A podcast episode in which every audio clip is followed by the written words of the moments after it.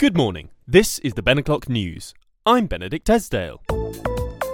Firstly, some sad news, and that is that I missed Giant Life Size Monopoly this morning. Unfortunately, we had a gas alarm situation. That's right. Last night, our CO2 alarm went off, and our spare second sort of CO2 alarm also went off this morning. Uh, so we called the emergency gas number and a man came to deal with that. And I should probably say, just as a sort of PSA, the emergency gas number is 0800 111 So if your carbon monoxide alarm does go off, then I would advise you call that number and someone will come and do what they did for us, which was uh, firstly wave a sort of a wand on a wobbly um, wire, uh, sort of a, a rod around, and that was a device to measure carbon monoxide. Yes, carbon monoxide. CO, not CO2. That's um, bad for the planet. Uh, in a general way, but CO1, as it were, is bad for you in a very specific way if you breathe a lot of it in. Um, it can cause dizziness, uh, can cause you to pass out, and it can, I am afraid, cause you to die. But yes, the man came and he made safe the house. Uh, we've uh, shut off our gas right now. I am actually in the, the same room that the the boiler is in. It's behind me now, but it's off, and he's tested it with the same wibbly wand, and he's got zero on all the readings. So I am safe. Uh, I think for now, and we will be getting our gas back soon, hopefully.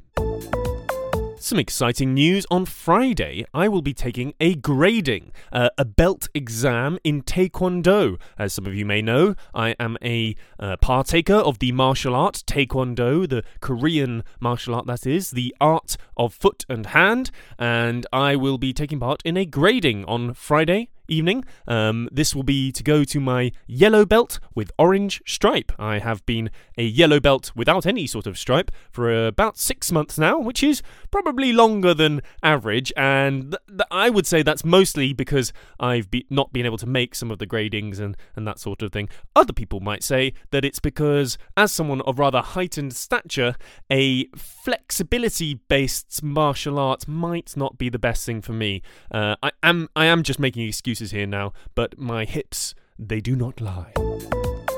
Tonight, my friend Sam is coming round for dinner. I uh, haven't seen Sam in a little while. I used to live with Sam, um, very happily, in this very abode. Uh, but he moved out to become a digital nomad, uh, moving all around the world in search of the best places to be able to work from away, working from home. But where is your home? It could be anywhere these days. That is one of the marvels that uh, I guess the pandemic brought up for us is that people can do jobs from all sorts of weird and wonderful places. Like, I believe last week he was in Rome doing his job from Rome. An update on the Midnight Library that I am reading. Not that I'm reading a Midnight Library, I'm reading the Midnight Library. There's only one, as far as I'm aware. Al- although, perhaps in the logic of the book, there is one for each of us, so I'm not entirely sure. But the point is, I'm reading it, and so far it is quite depressing. Uh, but I have just reached the eponymous Midnight Library, um, which, if you read the book, you'll know is not very far into the book. I, I, I, I've just been dipping into it a little bit so far. It's not really been a concerted effort. But um, I have a feeling things are going to look up a bit because it'd be kind of unfair uh, to just uh, set up a kind of depressing start and then and then just leave us there. So uh, I'm excited to see what these many possibilities for Nora's life may have held, and uh, how she then, I guess, takes that on into death. That's all from me. Thank you very much for tuning into this episode of the Ben O'Clock News. I've been Benedict Esdale. Goodbye.